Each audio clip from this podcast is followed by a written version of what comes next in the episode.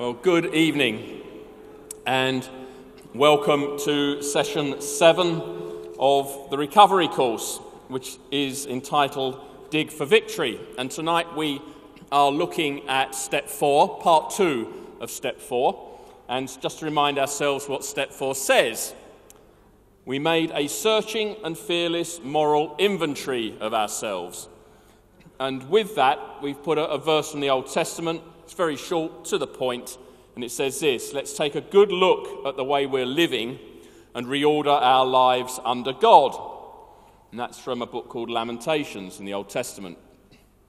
One month after the outbreak of the Second World War, the Ministry of Agriculture in Britain launched one of the most memorable slogans of the whole conflict Dig for Victory. And from this point on, the whole of Great Britain's home front were encouraged to transform their gardens into mini allotments for, for growing food, and the end result contributing to the war effort and final victory. Confession does for our soul what digging does for the soil. Before a gardener plants seeds, he or she digs the ground, removing weeds and stones. Why? Because seeds grow better in prepared soil. In Africa, if you want precious water, you need to dig a well. If you want gold, diamonds, or oil, you dig. And if we want life and we want it to the full, we need to dig. And this week we're going to be digging deeper. I'd like to just quickly review where we've got up to over these last few weeks, what we've achieved so far. We've spent this last six weeks facing up to our denial and admitting that by our own willpower we're powerless to control our addictive and compulsive behaviours. And that, as a result, our lives have become unmanageable and have been running increasingly out of control. We have also come to see that while not certifiably insane, many of our actions and decisions have not been those of someone we would consider a sane person. And that it's only with the power of God that we have any real hope of getting out of this mess that we've created for ourselves. Then, two weeks ago, we were encouraged to make what is a once in a lifetime decision to turn our lives over to God and to submit our wills to Him daily. And this involved what we call repentance, which is the turning away from our sins, which are those negative things that separate us from God and damage us and damage those around us. And then we uh, were encouraged to submit ourselves to God's view of life rather than our own. And we then asked Him to fill us with His Holy Spirit so that our lives would be supernaturally empowered and transformed. If we have completed these first three steps to the best of our ability, the result is we've got right with God. And then last week we began the next stage of the journey, which is getting right with ourselves. And we've started this by making a searching and fearless moral inventory of ourselves, focusing on resentments and grudges that we hold against individuals and organizations. And the purpose of this inventory is to candidly scrutinize and confess our faults to ourselves, to God, and ultimately to another person we trust. And the purpose of this step is not to make us feel bad about ourselves Remember, we are not bad people. We've also done many good things, some of which we have been recalling in our coursework over the, uh, the last week. We are made in the image of God. Over time, though, we have done some things that we now need to put right if we're to experience full healing. Jesus has forgiven us our sins freed us from the guilt, and so let's not condemn ourselves as we work step four. That's very easy to do, to let that little voice in our heads condemn us. Don't allow that to happen. Remember, as St. Paul reminds us in a letter he wrote to the Corinthians in the New Testament. He said this Therefore, if anyone is in Christ, they're a new creation. The old has gone, the new has come. Last week, we began looking at our relationships with others, especially those against whom we're harboring anger and resentment. This week, we're going to analyze four other aspects of our character, as well as making a moral inventory of our fears, shame, and sexual conduct. And the four areas we're looking at this week are my priorities in life is it me first or God first? Secondly, we will look at my integrity. Can I be trusted? The third one is my mind. Is it open or closed? And finally, my body. Do I respect or abuse it? So let's start with the first one. My priorities in life. Me first or God first? What are your priorities in life? Or, to put it another way, what is it that you worship? The things we worship are the things that are most important to us. Now, in the Bible, uh, it tells us that first and foremost, as it says in the Old Testament, love God, your God, with your whole heart. Love Him with all that's in you. Love Him with all you've got. So, in other words, God should be our chief priority. Realistically, though, he seldom is. So, who or what is the God we worship?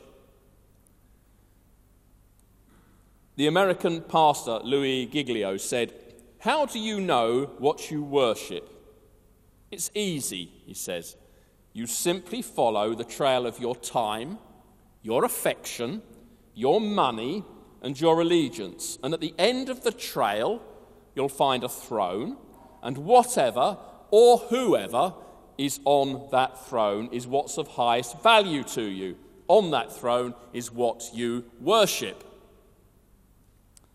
Someone else once said that the thing we consistently daydream about, especially when we're relaxing, is the thing that we are worshipping. So, when I'm daydreaming on a long journey, what do I think about? Do I think about God? Well, if I'm honest, I rarely do. More often than not, I'm fantasizing about my favourite football team and how they will be playing so much better if I was the manager or coach. And when I'm not thinking about that, it's uh, what car or shoes or house, yacht, jewellery, holiday, computer, or clothes would I buy if I had lots of money? All around the world, there are lotteries, and a lot of money is on offer. How many times have we sat for ages thinking about if I won the jackpot, if I won the lottery, what would I spend my money on? And I have this list of well, I'd buy a house in the country there and I'd, and I'd buy a Ferrari or something. And I, and I work through what I would spend the money on. And I don't even do the lottery, which is the madness of it.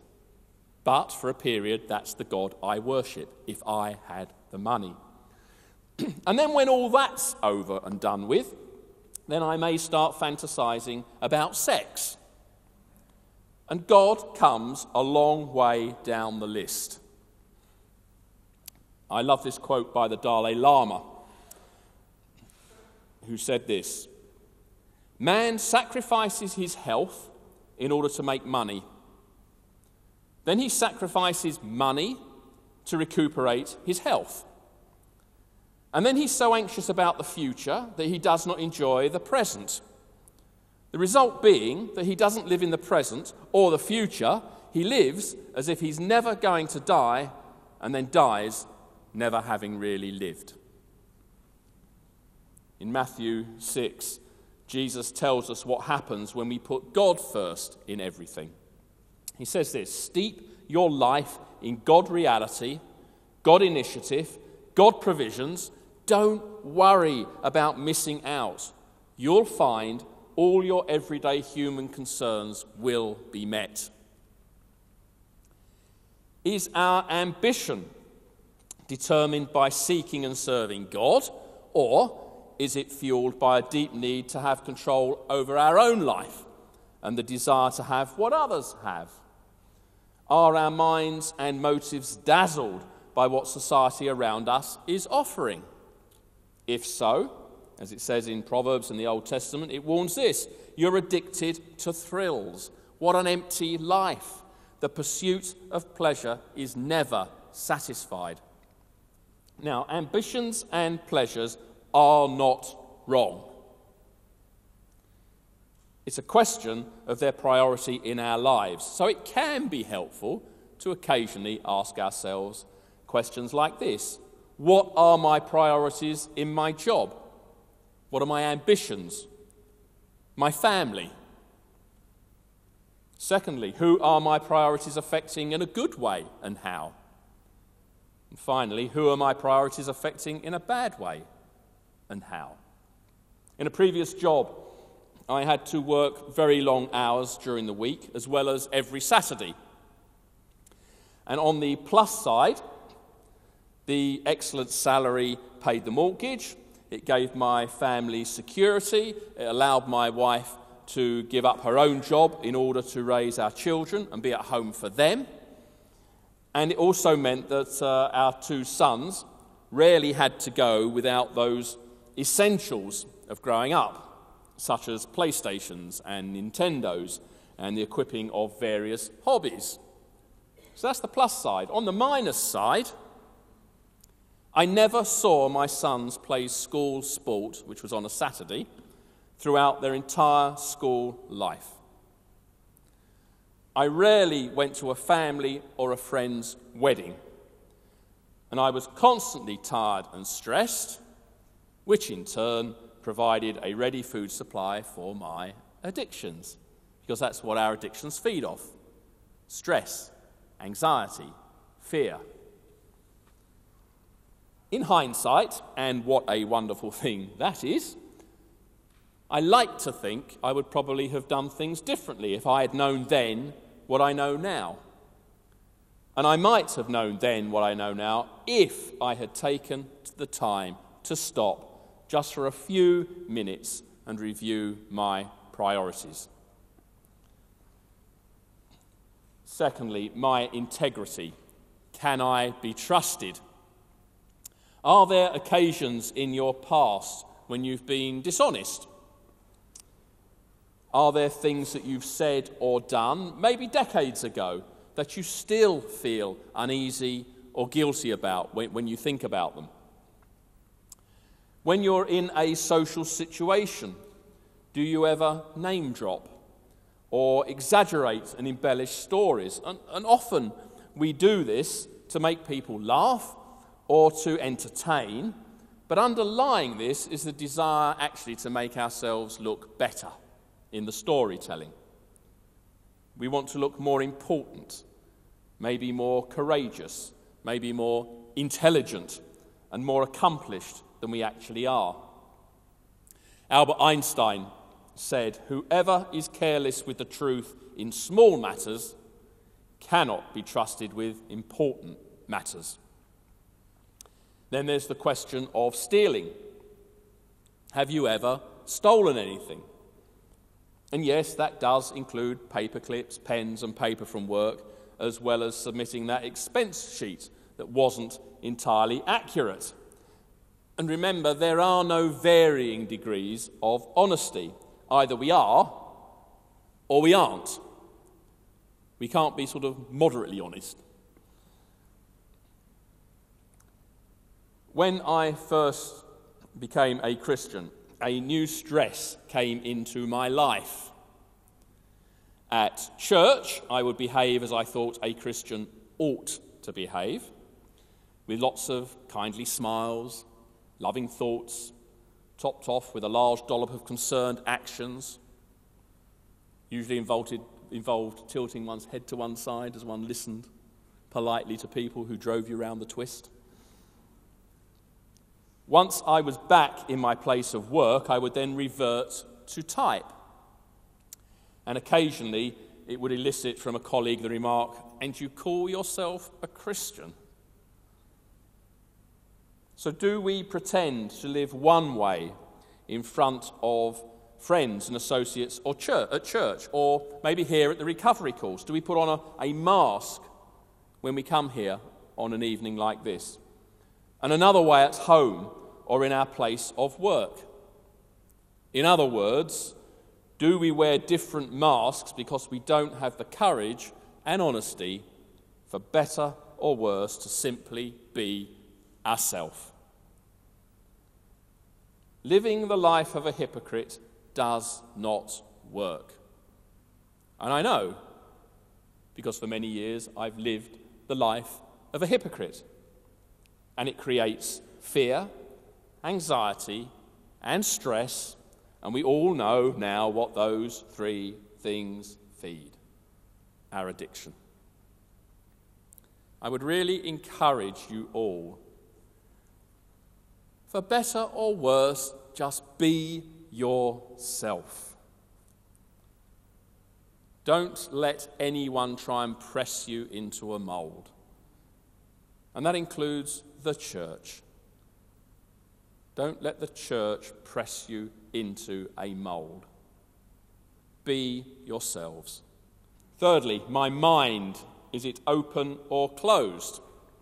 In Romans 12:2, St. Paul talks about the need to renew our minds. That's something that we've been looking at over these last few weeks. He says this Do not conform any longer to the pattern of this world, but be transformed by the renewing of your mind.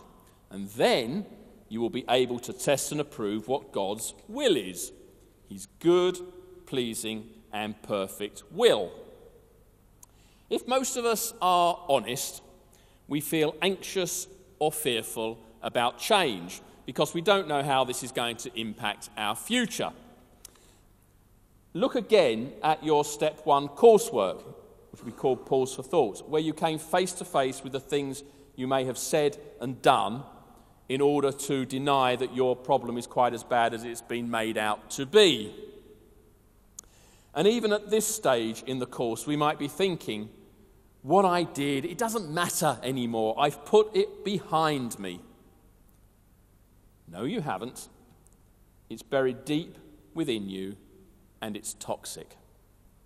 By denying the truth of our situation, we have not been living in reality and our lives have become, quite frankly, insane. If we have any hope of leading a healthy life, our minds need to be renewed. And that means considering for a few minutes what we are actually putting into our heads.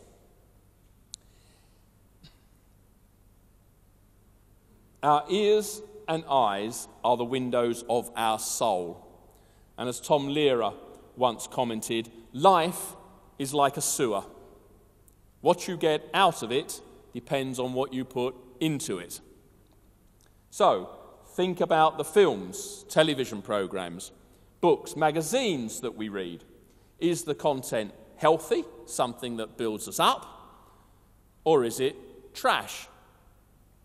Now, I'm not going to pick on any particular TV programs, but I have certainly watched some that not only didn't add to the quality of my life, but actually left me feeling mildly disgusted that I had wasted precious time on them. And then the following week, I'd watch the next installment. What about pornography? And here the statistics can be startling. Around 90%, 90% of 8 to 16 year olds have viewed pornography online with 87% of male college students and 31% of female college students regularly using pornography. And the figures are only marginally less for Christian men, with 70% admitting to struggling with pornography in their daily lives. A 2003 survey for today's Christian Woman's online newsletter found that 34% of their female readers intentionally access internet pornography. So it's not a, a male thing. Both sexes have found themselves beginning to become increasingly trapped by porn. And it's been clearly demonstrated that heavy users are much more likely to report problems with their jobs, relationships, and sex lives, and yet the general consensus in society is that pornography is normal, even a positively good thing. The experts strongly disagree, though. According to clinicians and researchers testifying before a, a, Senate committee in America, internet pornography was described as the new crack cocaine, leading to addiction, misogyny, paedophilia, women getting breast implants, and men suffering from impotence. And the director of the Sexual Trauma and Psychopathology program at the University of Pennsylvania's Center for Cognitive Therapy called porn the most concerning thing to psychological health that I know of existing today. I heard a story about a man that used to tour the oil towns of Alaska with two fighting dogs and he was earning money from the bets that the workers in those towns used to place on those dogfights. Another man travelled around with him and noticed that the owner would also bet on the fight. And sometimes the owner put money on the brown dog, and at other times he would bet on the white dog. But whichever dog he put the money on, that was the dog that always won. After a time, Somewhat perplexed, the man asked the dog owner, How do you know which dog is going to win? Simple, the owner replied. The dog I feed all week is the dog that wins. So feed anger, that will win. Feed jealousy, that will win. Feed resentment, that will win. Feed a drink, drugs, porn, or gambling habit, and that is what will win. Feed our spiritual life, maybe by reading the Bible or some other input, even for just five minutes a day, and that will win. We neglect immersing ourselves in God's thoughts at our peril. The Indian guru Paramahansa Yogananda, who came to recognition in the early 1900s alongside Mahatma Gandhi, said this, and I love this quote Life has a bright side and a dark side, for the world of relativity is composed of light and shadows. If you permit your thoughts to dwell on evil, you yourself will become ugly. Look only for the good in everything, so you absorb the quality of beauty. And I'm sure we can all think of someone who was stunningly beautiful physically, but quite frankly, was an ugly person. And we can think of people who maybe were not physically attractive, attractive but they were beautiful people. And that's what I think this encourages us to be to be an inwardly beautiful person. In the Old Testament, it says, An intelligent person is always eager to take in more truth. Fools feed on fast food fads and fancies. And then, my body, do I respect or abuse it. If we have abused drugs, alcohol, food, sex, or have self harmed, then we've not treated our bodies appropriately. And yet, St. Paul describes our bodies as a sacred place. He says this Didn't you realize that your body is a sacred place, the place of the Holy Spirit? Don't you see that you can't live however you please, squandering what God paid such a high price for? He goes on, the physical part of you is not some piece of property belonging to the spiritual part of you. God owns the whole works. So let people see God in and through your body. Now, we often hear folks say, and we may have said it ourselves, that it is my right to do what I want with my body. And we think of this as freedom, when actually, in reality, we are not free at all, but we're actually a slave to our own self centered cravings. And the result is that our lives usually end up shorter than they would have been. The problem with many of the addictions we use is that they're legal. And the small voice at the back of our mind justifies their use because everyone does it, and you can't get into trouble. And that's why many of us end up swapping maybe the illegal addiction of heroin or cocaine for the legal one that around 30% of the population uses tobacco. In 2000, the University of California came up with the following statistics. Every cigarette a person smokes reduces their life by 11 minutes. Goes on. Every year a person smokes a pack a day they shorten their life by almost two months. And in another piece of research undertaken over a period of 50 years, published in the British Medical Journal, the pioneering epidemiologist Richard Doll found that almost half of all persistent cigarette smokers were killed by their habit, and a quarter died before the age of 70. And his conclusion a life of cigarette smoking will be, on average, 10 years shorter than a life without it. The good news, though, is the study also found that kicking the cigarette habit had equally dramatic effects. Someone who stops smoking by the age of 30 has the same average life expectancy as a non smoker. And someone who stops at 50 will lose four rather than 10 years of their life. So it's never too late to think about giving up. Now, I'm not picking on smokers here because I too am shortening my life by being obese through compulsive eating. And I, so I know it's not easy. But as we continue with this step, let's try and continually remind ourselves that God says our lives are precious. There's a, a psalm written by King David, which, where he talks about his body uh, and what it means to God. He wrote this You shaped me first, inside, then out. You formed me in my mother's womb. I thank you, high God. You're breathtaking.